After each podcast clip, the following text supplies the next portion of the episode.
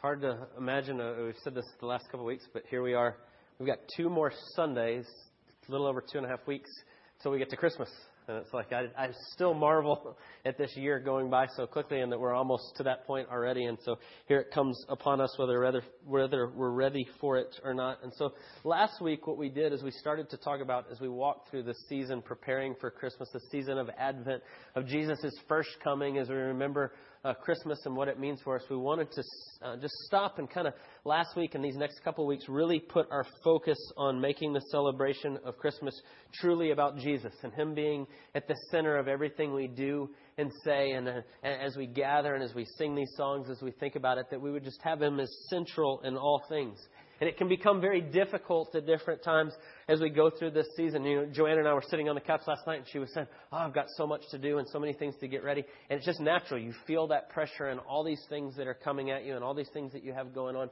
And so it's easy for our focus to get taken off the center of what this time of year is truly about and what Christ has really done for us. And so these few weeks, we're trying to put a real focus on the incarnation, what it means that Jesus came to us, why that is so important for us. You know, last week we talked about how in Ephesians chapter 1 it says that God chose us in him, Jesus, before the foundation of the earth. That before God did anything, that he chose a people for himself that he was going to redeem through Jesus Christ. And so what we said is all of history, all of it points to the person and work of Jesus Christ and what he would come and do. And so what we looked at last week with that kind of over the banner was 2 Corinthians chapter 1 where it tells us that all of the promises of God find their yes in Jesus. And so this week we're going to kind of continue with that being the banner. But what we're going to do for the next couple of weeks is we, as we think about how Jesus is the culmination of all those promises and all God's doing from all history, is we're going to look at it kind of this way the next three times, this week and the next two weeks we get together. And we're going to look at this idea of Jesus being the true and better promise of all the things we see. And so in the Old Testament, we see different offices come up in Scripture. We see this idea of prophet and of a priest and of a king. And you see that all the way throughout the Old Testament. And what we're going to look at today in the next two weeks is how Jesus is the ultimate fulfillment. He is the true and better prophet. He is the true and better priest, and he is the true and better king. And so we're going to look at all three of those. And we're going to look at those. And I, want to just tell you as we do and we go through that, it's important that we see Jesus as all three of those offices. We need to see him as each one. Because what happens a lot of times is we emphasize a, an, a part of Jesus or a part of God's character and the way He's revealed Himself, but we, we kind of leave other parts of it to the side and we get a distorted view. And so we need to see the fullness of how Christ is all three of those perfectly and He fulfills that He is the better priest and prophet and king. Uh, it made me think this week. I was thinking, and someone can correct me. You can come tell me if you know which book it is, because I couldn't find it this week. But in one of C.S. Lewis's books, I think it's The Four Loves, but I might be wrong. And so if I'm wrong, come tell me.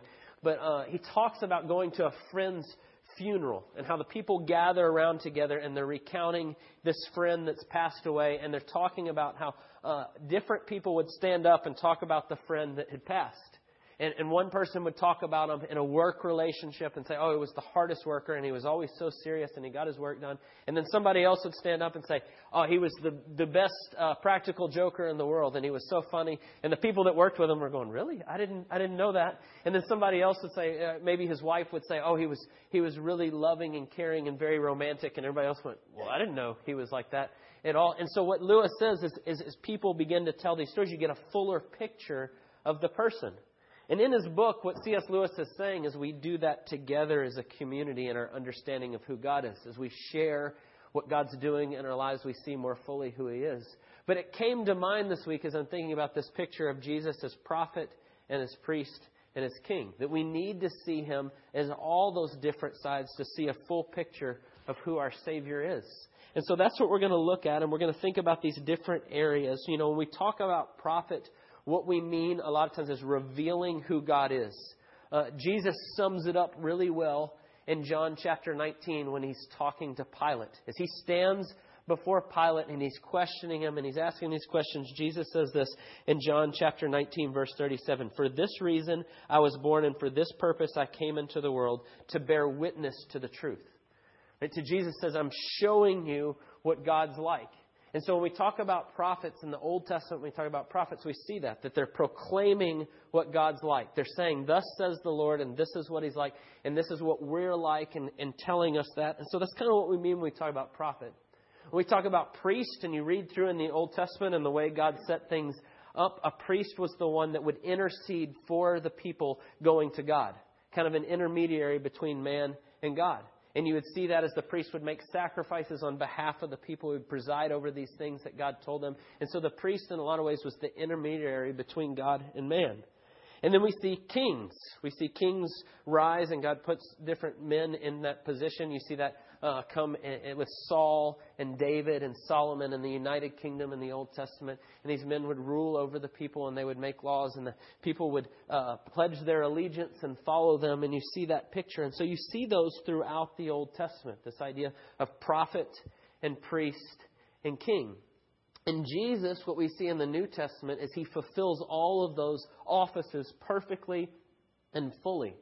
And the importance of holding all three of those as we begin today and think about it is if we overemphasize Jesus as one and we leave one or, the, or two of the others out, we get this distorted view. For example, if we say that Jesus uh, is just our king, he demands our allegiance and obedience, which is true, and he does. But if that's the only way we see Jesus, we can end up very legalistic. Jesus tells us what to do, and we're to do it, and we're to be obedient, and we're all about rules and following those rules. But we miss that He's also our intermediary between us and God. And He's also the prophet that tells us exactly what God is like. And we can miss parts of it if we overemphasize. The true is if Jesus is just our priest, if we just make Him our priest, He uh, intercedes for us he is the one that allows us to have a relationship with God. That is absolutely true. But if He's just that, oftentimes we can slip into licentiousness. We can end up being living however we want. It's okay. Jesus is my priest. He'll make, He'll intercede for me. He'll bail me out, and so I can live however I want.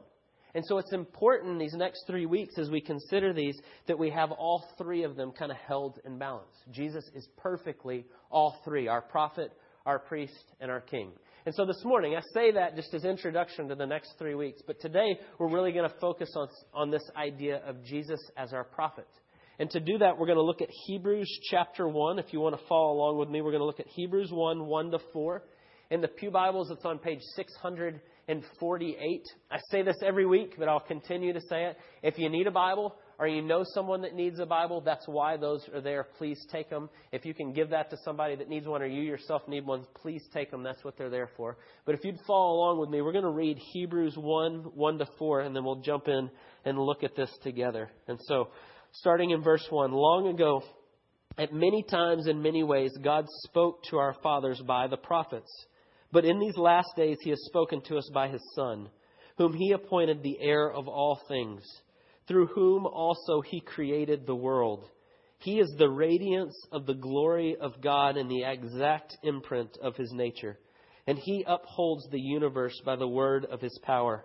After making purification for sins, he sat down at the right hand of the majesty on high, having become as much superior to angels as the name he has inherited is more excellent than theirs. Let's pray, and then we're going to look at those verses together. Lord, we thank you for your word. We thank you that it is eternal and it is life giving. We pray this morning that as we open it, that you would be our teacher, that your spirit would move in this place, that you would lead and guide us, that you would apply these truths to our hearts, that you would show us areas where we're not trusting you, but you would quickly remind us of the grace that we find in the cross of Jesus. I pray that as we spend time in your word, that you would be glorified and honored with what we say and do here this morning. We pray all this in Jesus' precious name. Amen. So, Hebrews 1 here, this is the big way, big picture how I want us to do this. First, just to think of what is a prophet? That big idea, make sure we understand what a prophet is. Then, secondly, how is Jesus the truer and better prophet? How is he per- the perfect fulfillment of that? And then lastly, why is that such good news for us? And that outline is actually in your bulletin if you like to follow along with that or that helped you at all. That's towards the back of your bulletin just for your for your own help. But so let's start with just this idea of what do we mean when we say a prophet. And in Hebrews 1 1, it tells us pretty clearly. It says, Long ago, at many times, in many ways, God spoke to our fathers by prophets. And so the idea when we think about prophets and we go back and we look at what God's doing with prophets, what we mean is, is God has revealed to us at different times who He is through different men that He has chosen. He's given them words to say. He's given them things to go and tell the people to reveal things about who God is and who we are. And so that's exactly what he says here. The author of Hebrews says in verse 1 God has spoken to our fathers by prophets. He's used different people to proclaim who God is. And you can go back throughout the Old Testament, you can see lots of different ways that God does this. You could pick one of many different examples. Uh, what came to my mind immediately is the beginning of Exodus, Exodus chapter 3, as God calls Moses in the burning bush and he tells them, You're going to go to Pharaoh and you're going to be my spokesman and you're going to tell him to let my people go. You're going to go and speak on my behalf. And Moses kind of tries to back out of it and weasel out of it and the things he says. And he says, Ah, I don't speak so well and I don't do those things. And, and God tells him, You go. And he says, Well, who do I tell him? And he says, You tell him, I am sent you. Or Yahweh, the covenant God, has sent you to tell them, my, pe- Let my people go. And so he ends up getting Aaron to go with him, and he actually says some of the things because he's nervous. But you, you see is that God chooses a man. He says, I want you to go and proclaim who I am and be my spokesman and reveal who I am. And you see Moses doing that. You see him fulfilling that office as he goes and speaks what God tells him. Or one of my favorite in Scripture is the beginning of the book of Jeremiah.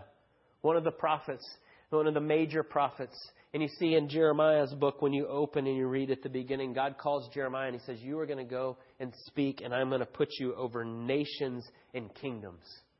You're going to be my mouthpiece. You're going to go say.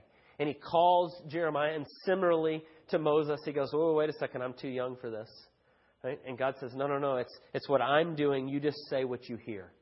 And so you get to the beginning of chapter 2, and it says that, that, that uh, Jeremiah went and he spoke all the things that God told him. He got up and he said what God told him to say. And he began to reveal who God is and what he calls us to do. And he speaks and he sees these things. And so you see this all the way throughout the Old Testament. God uses many different people at different times. And he gives them these words to say, and they go and they proclaim. And they stand up and they say, Thus says the Lord. And they, and they speak what God has said. And you see this happen over and over. Faithful men proclaim what God told them to do. But the hard part is what happens when you read through the Old Testament. Whenever that happens, God calls men almost uh, exclusively what happens over and over as they do that. They end up getting persecuted. They end up getting beaten and thrown out, and all kinds of things happen to them. And they stand up and they proclaim, and they, that's what happens over and over. We see it with God's prophets happening again and again. You see Jesus sum up why for us in Matthew chapter 27. He says this O Jerusalem, the city that kills the prophets, those who are sent to it. How often would I have gathered your children together as a hen gathers her brood under her wings, and you were not willing? You understand what Jesus says? He says, I sent men to tell you about who I am and proclaim my name, and you killed them. And you walked away. You rejected them. You didn't listen to what they were saying. And you see this happen over and over in Scripture. You see God's word proclaimed, and that happens. God's spokesman says, This thus says the Lord, and they proclaim what God says, and people get upset. Why is that? Why is it when the God of the universe decides to reveal himself to us that we kill the ones that he sent to tell us? Well, Hebrews gives us a pretty good idea a couple chapters later. If you want to flip over one page to Hebrews 4, verse 12, it gives you a pretty good idea. Listen to what it says. Listen to what the author of Hebrews says. For the word of God is living and active, and it is sharper than any two edged sword, piercing the divisions of the soul and of the spirit, of the joints of the marrow, and discerning the thoughts and intentions of the heart. And no creature is hidden from his sight, but all are naked and exposed to the eyes of him to whom we must give account. God speaks, and he speaks in different ways through many times in different ways through different men, and men's hearts get revealed. We are sinful, and that means we've decided to ignore God and the world that He has created. We walk away from Him. And so when God speaks and He says, This is what it looks like to follow me, repent and turn back, that's hard for us to hear. It cuts to the division of our soul and our joints and it lays us bare. You go, I don't like that. And so you see that all throughout the Old Testament as God's word is spoken and as it comes to bear, people go, uh, uh-uh. Right? And they persecute the prophets and they kill them. That's why Jesus says what he says in Matthew 27. Oh, that I've sent you so many prophets and you continue to reject them over and over. And it's difficult for us to hear when we come face to face with the truth of God's Word. It's true not just in the days of the Old Testament, it's not true just in the days of Jesus, but it's the same today.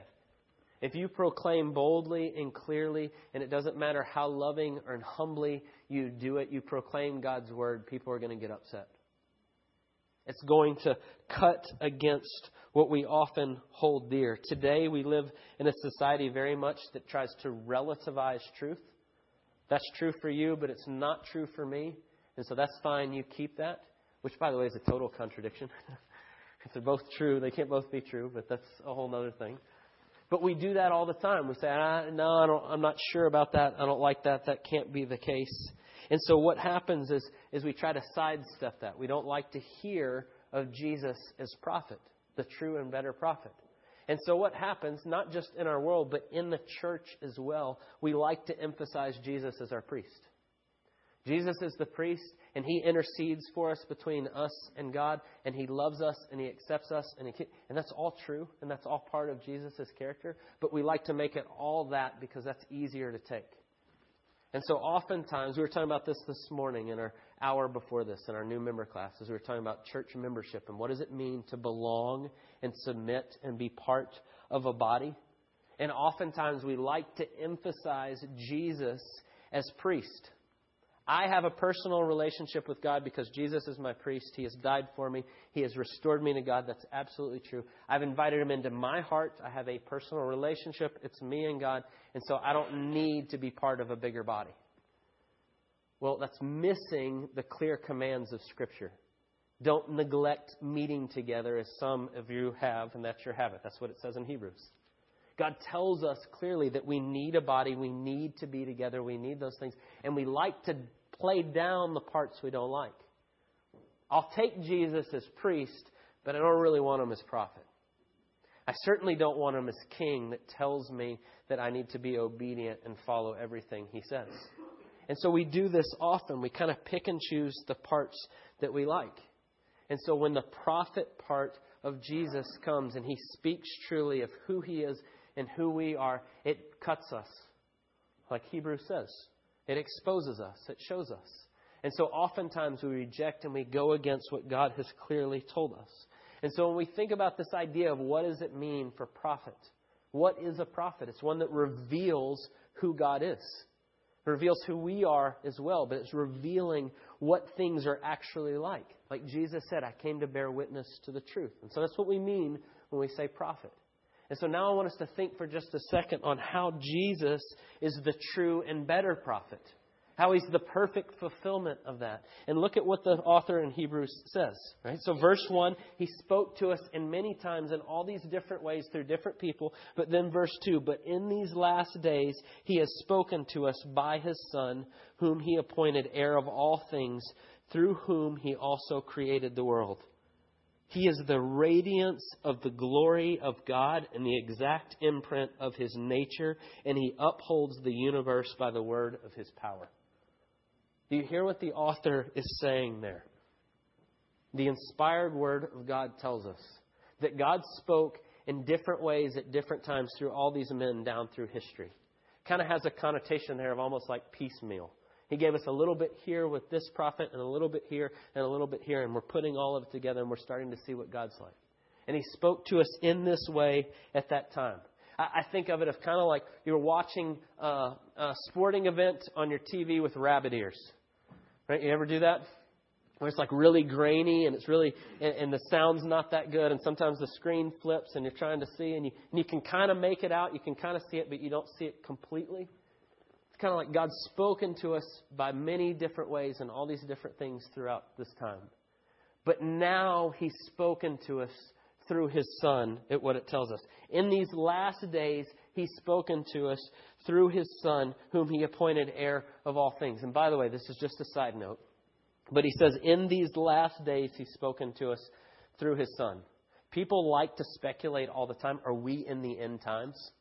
People ask that a lot. Maybe like to, for some reason, we have this preoccupation of trying to figure out. That, you know, the Bible says from the time that Jesus came until now are the last days.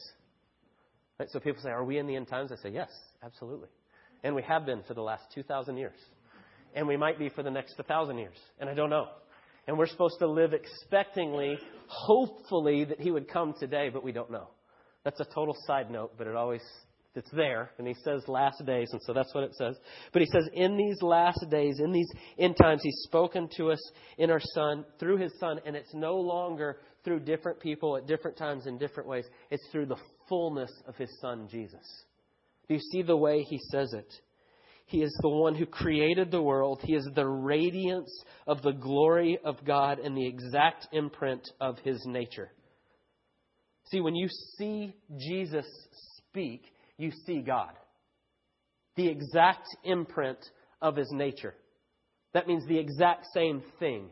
When you see Jesus, you see God. It's no longer God whispering in the ear of the prophet and saying, Go say, Thus says the Lord. When you see Jesus, you see God. Whereas you before you were watching on the TV through the snow and it's flipping, and now all of a sudden you're on the 50 yard line in the middle of the game with the sights and sounds, and it's right there in front of you. Perfect. Fullness. When Jesus comes, it's the exact imprint of the nature of God. And so when we start to think about Jesus being the true and better prophet, when you read through the Gospels, Jesus never says, Thus says the Lord. What does he say? He says, Verily, verily, I say to you. He doesn't say, Thus says the Lord. He says, I say. Because he is the exact imprint of the very nature of God. He's God. And so when we see Jesus, it's no longer God speaking through sinful, broken men, but God Himself has entered into the picture and begins to speak. It's why you read all throughout the Gospels where it says, And all the people marveled at His teaching because He didn't speak as the Pharisees and the scribes, but He spoke as one with authority. He didn't just say, uh, I think this means this. He said, Verily, truly, truly, this is the truth. I say to you this. And he spoke. And so it's like you go from, from the little grainy picture to full color and stereo, complete right in front of you. And he begins to speak and say. And so when we see Jesus coming, you see this uh, something totally different. There's an authority that now comes as he speaks and as he walks and as he goes. It's a fullness of the picture of who God is incredible picture to think about. That as Jesus speaks, you're hearing God speak. Now, when you to think about the authority that comes with that, oftentimes, like music or movies, uh, critics will write about movies and they'll give their interpretation. You ever read this? Some of them are so ridiculous, but you'll, you'll read an interpretation of, of maybe it's a movie about a father and a son and them growing up together, and some critic will write and they'll say, well, it's actually a commentary on race relations and whatever, you know, and they'll start talking about all these things and this is what it means and whatever. And then somebody will ask the guy who wrote the movie and the director. And they'll go, Well, did you mean this to be a greater commentary on this? And he'll go, No, no, no, it's about my dad and me. It's about my father and a son going together and growing up. That's what it's about. Right? And he gets to say that because he's the one that wrote it. He's the one that made the film and he wrote it and he knows what it's about. And he goes, No, no, no, it wasn't about that at all. It's about this. It's the same thing when Jesus enters into the story. Right? Look at what it says. Uh, through whom he also created the world, talking about Jesus. The one that upholds all things, the universe, by the word of his power. This is the one that enters in and begins to talk. When you're the creator God who upholds all things by the power of your word, you speak authoritatively. When you hear Jesus, you hear God. It's no longer through kind of shadowy things. It's no longer that way. It's complete and full in Christ. And so he's not merely a prophet in the way other prophets who came before him. There's a stark contrast from Jesus and all other prophets, which, by the way, this is where Christianity verges from all other religions in the world. All of the religions have prophets that come and tell you about what God's like and what you would do to reach him. And that's what Islam is. The prophet Muhammad comes. He says, Jesus was a prophet and he was good, but now I have a fuller revelation and I'm going to tell you more clearly what God's like, and it's like this. Same with Buddha. Really, even the same with the Old Testament. When you read what Abraham and what Moses says, they're saying, look, this God is coming and this is what he's going to do, and they're pointing ahead, and that's what they're talking about. But then when Jesus comes, something different happens. He doesn't say, I'm coming to show you and tell you uh, how you can reach to God. He comes and he says, I am God. I am the way and the truth and the life, and no one comes to the Father but by me. You know what happens when he says that? That's in John 14. He's in the upper room with the disciples and he says that to them. And then Philip quickly says, But Father, just, just show us the Father. He says this to Jesus. Just show us the Father and that'll be enough. And you know what Jesus says to him? How can you say that? If you've seen me, you've seen the Father. He says the same thing that Hebrews 1 says. I am the exact imprint of the very nature of God. When you see me, you see the Father. And so Jesus is not a prophet like other prophets. He is the true and better prophet who comes and he shows you and he tells you, I am God, and when you see me, you see God. And the part where he diverges above anyone else is we could say that. I could stand up and tell you that, or you could have someone think of the godliest person you know. They could stand up and tell you, uh, I'm God. What would you say?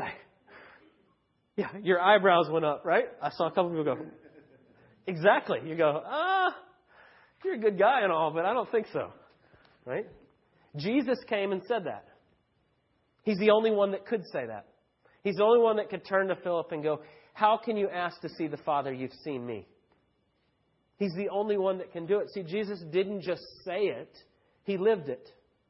And He lived it perfectly in every possible way all along the way. He's the perfect embodiment of grace and truth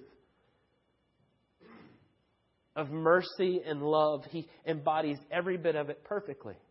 He's the only one that can stand up and say, I am the way, the truth, and the life. No one comes but by me. And people go, Yeah. The only one. Anybody else? you go, mm, I don't think so. You know, there's a story. This, this goes before I was born, but I remember reading this years ago. 1968, the Beatles, the biggest band in the world at the time. Some of you hopefully know who the Beatles are, but maybe you don't. A long time ago, but in the 60s, the greatest, you know, wrote tons and tons of hit songs. They went on a spiritual journey. They went to India and they sought out the spiritual guru that was going to teach them transcendental meditation. And so they all went, and it was a big news story, and they went and they were there for months. And they followed this guy around, and he taught them, and they did all these things. And then all of a sudden, they all abruptly left. It was over. They were done with it. All of a sudden, they weren't on this journey anymore and they were gone. And the story goes that the guru was just uh, wildly inappropriate in what he said and what he did.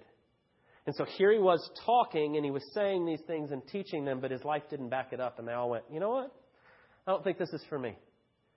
It doesn't work if you don't have the, the life that backs it up. And so Jesus is the only one who can come and proclaim that he is the way, the truth, and the life, that you come through him and actually live it out. Because he is God in human form. He has come to us in the flesh.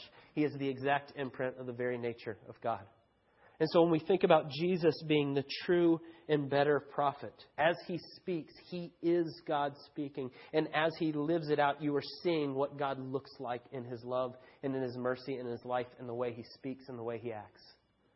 And so Jesus is the perfect fulfillment of the prophet. He is the true and better prophet. And so, as we end, as we think about this, as we come into this time at Christmas, as we're coming closer to celebrating this, why is that such wonderfully marvelous good news? That Jesus is the true and better prophet that actually comes in. And the first thing I would say to you is that God that we serve, the God that we worship, is not a far off God who just speaks through piecemeal through different people. We worship a God who came to us to seek us out. He doesn't just sit up and say, I'm going to send down messages at different times. He says, I'm going to come and I'm going to enter the story and I'm going to show you exactly what it looks like. I'm going to show you what my love looks like. I'm going to come and enter into this story and do this. The one who upholds the universe by the power of his word says, I am going to humble myself to become a child born in a manger in the middle of nowhere. And I'm going to grow and I'm going to learn and I'm going to show you exactly what it likes and I'm going to do what you could never do for you. And so we don't worship a God who just speaks through different prophets at different times. What an incredible picture. Phil's going to come in just a minute and teach us a new song called Child of Glory. It says, Child of Glory, infant, holy, peaceful babe, and awesome Savior. We worship a Savior who came and was born in a manger as a child. But he didn't humble himself just in that way. He didn't show us love just by humbling himself and entering in, but he showed it in his entire life. Because he was perfect, because he was the exact imprint of God's nature, because he walked out all those things, he could do what it says here at the end in verse 4, or at the end of verse 3. After making purification for sins, he sat down at the right hand of the majesty on high. He didn't just enter in and humble himself and become one of us and walk, but then he lived the perfect life. And then he said, I will take your sins for you, and I will take them on me, and I will make purification for your sins. I will restore you to God. I will be your perfect priest. And he shows us exactly what God is like. And so when we worship, when we come to this time at Christmas, it's not about giving gifts although that's fun and that's great. It's not about all these other things we make it, but it's that we see the true and better prophet perfectly lived out in front of us in Jesus. And so we get to worship and celebrate because of what he's done. And so let us have that be over us this next week. That we worship a God, we worship a Savior who is the exact imprint of the very nature of God, and he humbled himself to come to us that we can have a relationship with Him. Let's pray. Lord, I thank you for the truth of your word. I thank you for these few verses, just how full and magnificent they are. That you humbled yourself to come to us. That you are the true and perfect prophet. That you show us exactly what you're like. That you love us so much that you come to reveal that to us. And for that, we thank you. We thank you for sending Jesus. We thank you for the fullness of what he's done for us. And we pray all these things in his precious name. Amen.